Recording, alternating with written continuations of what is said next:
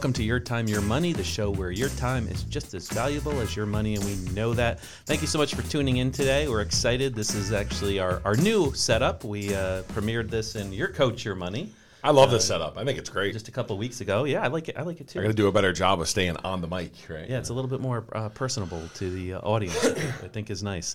Uh, we got a good topic today. Probably a little bit more shorter of a session, but uh, we thought it would be good to maybe just explain dividends a little bit, and uh, you know, difference between stock dividends, bond dividends, and some common misconceptions.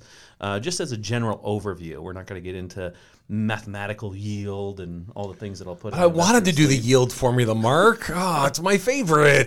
It's the only question you got right on this. It's the only question I got right on the Series 7, man.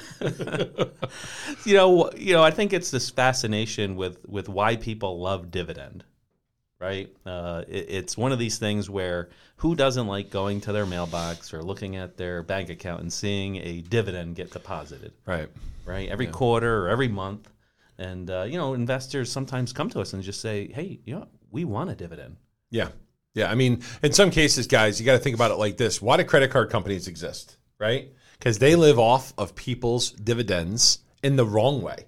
People leave credit card debt on the table and it creates dividends for the credit card company.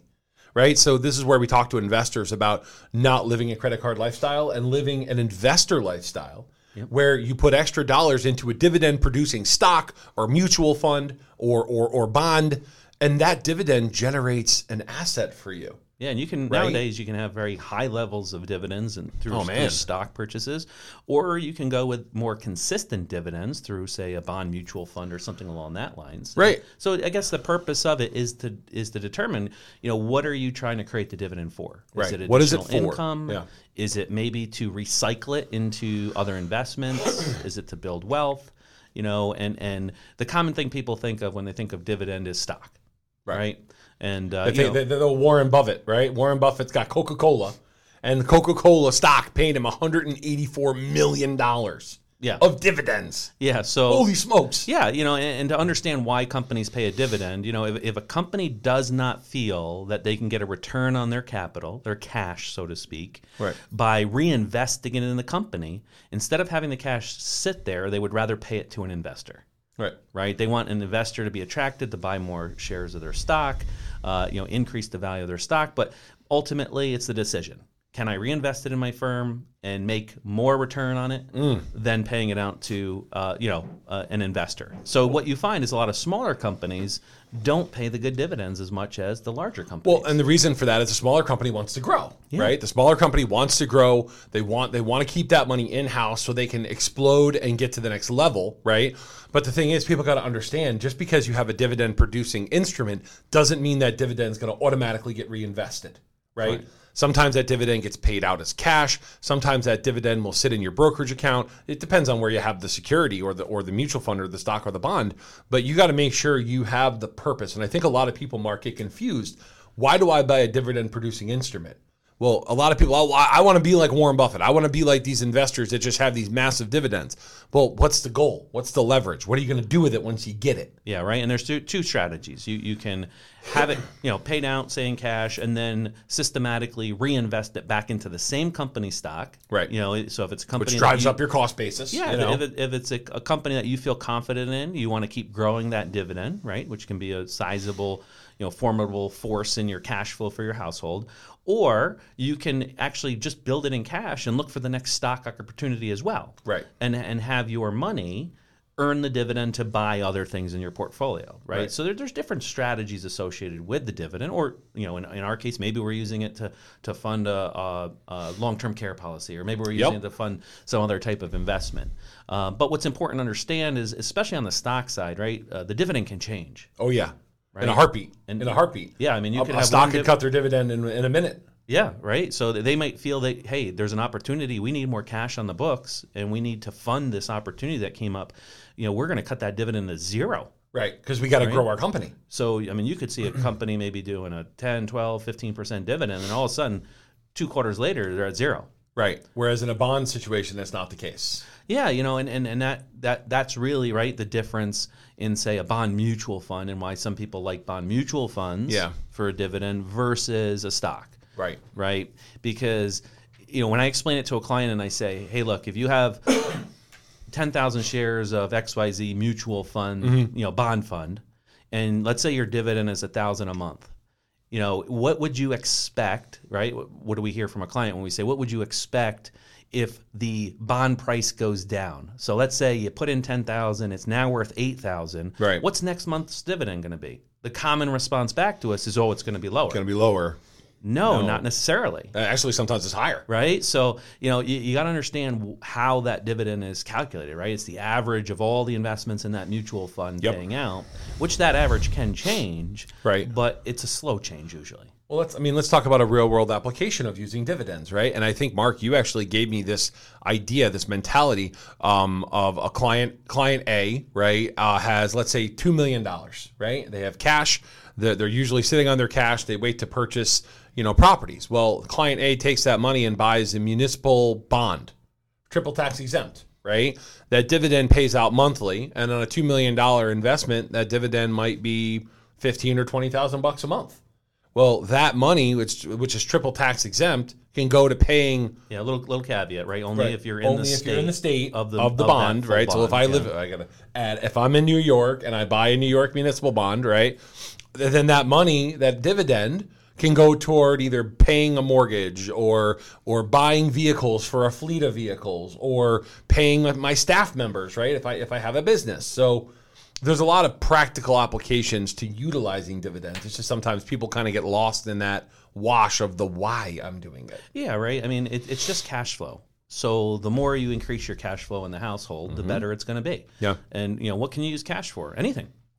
Right? Doesn't matter what it is. It could be used to pay a bill. Yep. It could be used to finance grow a like you business. said, a vehicle. It Right. could be you know, you know, imagine a perfect world where you put fifty thousand dollars down in an investment for a vehicle, right? How many vehicles do you buy over your lifetime? 10, 10 maybe? Yeah, ten or right? twelve. Yeah, But you put fifty thousand dollars down once, and you let that dividend pay for your vehicle for you. forever.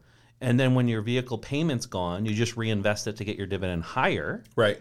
And then you take that higher dividend and buy a nicer vehicle, Right. And you keep that trend going Keep it going. through retirement. So this is a cool. It's a cool Right. analogy. I, I remember reading a Starbucks uh, ad. It was like if you own about whatever it is, uh, twenty five or thirty thousand dollars worth of Starbucks, they basically give you a free coffee every day oh, because your dividend is about five bucks or six bucks a day. what's that? Twenty eight dollars for the coffee? Right? Yeah, twenty. High dividend. I'll take a triple whip, foam, macalata, cremo, whatever thing. I don't know. Swirl- I- swirled I- with a- right. I go to Cumberland Farms and buy the ninety nine. Well, not ninety nine cents anymore. Oh, it's a dollar thirty nine coffee. I left a dollar there. The guy's like, "Hey, dude, you're fifty cents short." I was like, "Oh man, inflation sucks." You know, and then, but another concept too that, that people can do with a dividend is they can cross reinvest it. Right. It doesn't have to go in cash. It doesn't necessarily have to go back in the same investment. You know, perhaps maybe that lump sum going into a dividend is that monthly dividend is being used to fund your Roth IRA. Yep. Maybe it's being used If you have enough income. If Yeah, you have enough income for you know, maybe year. it's being used to add to uh, your kids' college 529, right? right? Or pay- pay your life or- or insurance whatever. policy. Yeah, or pay your policy or, or Yep. whatever. So you know, dividends can be very powerful. You want to be cautious, right? Because you you also want capital appreciation, right? Capital Yeah. appreciation in most cases, you know, large cap growth, large cap value, capital appreciation is going to keep up with inflation, uh, probably more than a dividend will in most Right. cases. Dividend acts like a nice cash flow. Again, this is where if you have money and you're going to park it, you know, I mean, there's some interest interest out there, interest bearing CDs and stuff at banks that it's it's decent. It's not great. It, you know, three four percent, but a dividend yield on on a you know if you're in the state at a municipal security, it, it might be eight or nine percent. You know, and there's you know could be even higher. Uh, it depends on what you're buying. Yeah. But- so yeah. So you know, I guess for our listeners, it's important that you talk with your advisor. Yeah. Right. Call us. Ask questions about it. If you know dividend sounds like something that'll fit into your lifestyle, into your portfolio, things that you want to accomplish with your own assets, you should really have a, a good open conversation with your financial advisor about it. right? Absolutely. And, and ultimately, uh, you know, a dividend is just another benefit to investing. I feel, I feel like you know talk to clients, Mark. A lot of people they have limited cash flow, right? They just have their job, right? They don't have a side hustle. They don't have a moneymaker, a dividend producer, right? They, they just have their primary job, and it's Yeah, really they, they didn't listen to our passive uh, right? income, Passive in- income, conversation, episode, right? That's what I'm saying. Just have a dividend producing security in your portfolio somewhere, and at least you're making something, right? A couple hundred bucks. a year, it's better than nothing. Yep. You know? And you know, we encourage our listeners keep sending in ideas and comments and questions. Got some Uh, great you questions, know, by the way. Yeah, that the next episode I think will, will uh, tackle some more questions that we have. I mean, a lot of questions in, which is great. Uh, but as always, you can find the Esslie Group at 43 British American Boulevard in Latham, New York. You can call us at 844-444-YTYM for your time, your money. Like and subscribe. Uh, also, be on the lookout for other episodes of Your Coach Your Money, which we're very excited about. That branch uh, getting launched in our firm. And uh, as always, it's your time. And your money.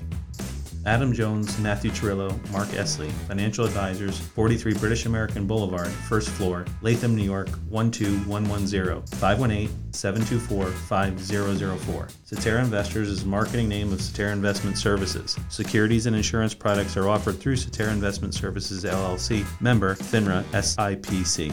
Advisory services are offered through Cetera Investment Advisors LLC. Cetera is under separate ownership from any other named entity. Today's community spotlight: Cullinan Insurance Agency LLC, 16C North Greenbush Road, Troy, New York 12180. Phone number 518-326-1191. Special thanks Chris Conlon, owner and craftsman of Skulls and Sawdust. 518 852 3673, skullsandsawdust at gmail.com. Special thanks to Bobby Chase and Jeff Carlson of Next Evolution Media, 518 879 1779, Bobby Chase 84 at gmail.com. And last but not least, a very special thanks to our families for sacrificing many hours to let us see the vision through its reality. This material has been prepared for informational purposes only and is not tailored towards any particular individual investment, objectives, or financial situation. This is not intended to be an offer or solicitation to purchase any security or insurance product. Cetera representatives do not provide legal, tax, or estate planning services. Should you require such service, you should consult a legal, tax, or estate planning professional. A diversified portfolio does not assure a profit or protect against loss in a declining market. Rebalancing may be a taxable event.